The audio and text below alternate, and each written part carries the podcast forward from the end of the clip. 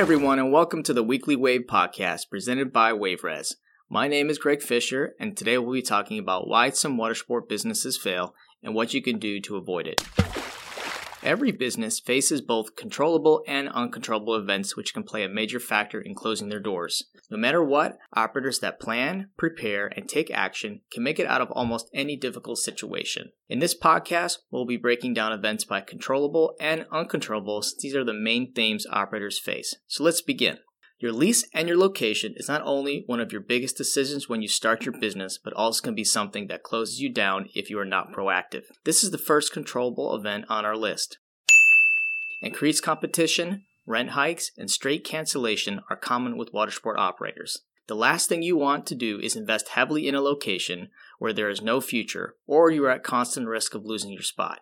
Some may say that this is an uncontrollable event, but you can control the outcome by being proactive and having a great relationship with the management of the marina.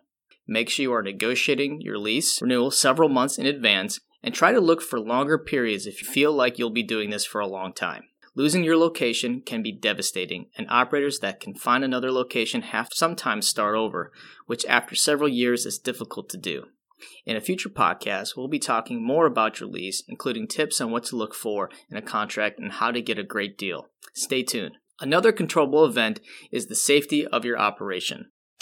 Although some water sport activities are safer than others, we should not take this for granted. Safety will also be the reason you stay open, because the more incidents you have, the higher chances of your coverage getting dropped. There are several operators that go out of business due to losing their insurance, and many marinas or launch sites will not let you operate without it. In my experience, if your coverage gets dropped, it's nearly impossible to get it back, especially if you are negligent. The solution is simple. Make sure you have great policies in place and follow through with them each and every time. Your insurance provider can be a good resource for putting together your safety plan, especially if you use a maritime provider who deals with a lot of the same companies. It's also a good idea to talk to other operators for advice, which I did quite often for my own business. Now that we have talked about some events that you can control, let's talk about what you can't control. If you have a business near the ocean or water, it's likely you'll be dealing with Mother Nature's fury on multiple occasions. Hurricanes have been a major challenge for operators, which can happen at a moment's notice. If your marina gets destroyed and there is no other location to move to, this could put a pause or permanent end to your operation. When Hurricane Michael came through Panama City Beach in 2018, several operators never opened back up because the city lost more than half of its available slip space.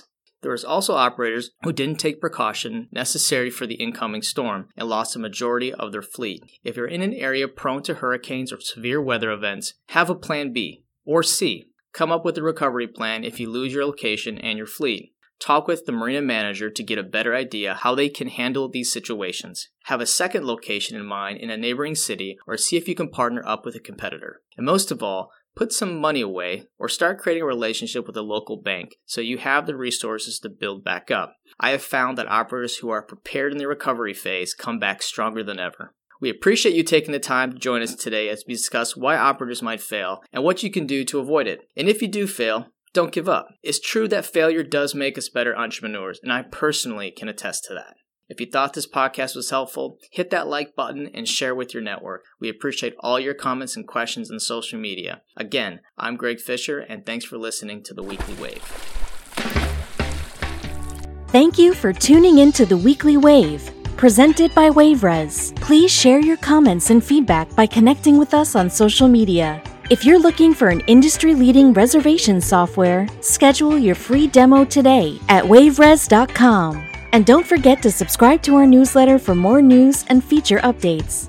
Catch you next time.